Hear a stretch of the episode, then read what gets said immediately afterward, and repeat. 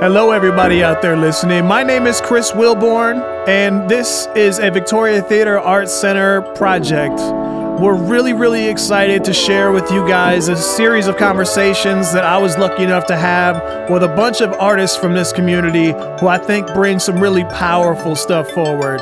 So, we're talking about how these people came to their art, and how that art connects to these communities. Frogtown and Rondo and St. Paul have some really strong identity.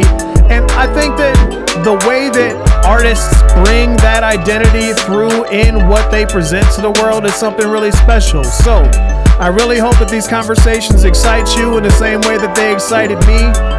I really look forward to hearing back from some of you after you've heard the first few episodes. And uh, yeah, welcome to the Alive at 825 podcast presented by Victoria Theater Arts Center.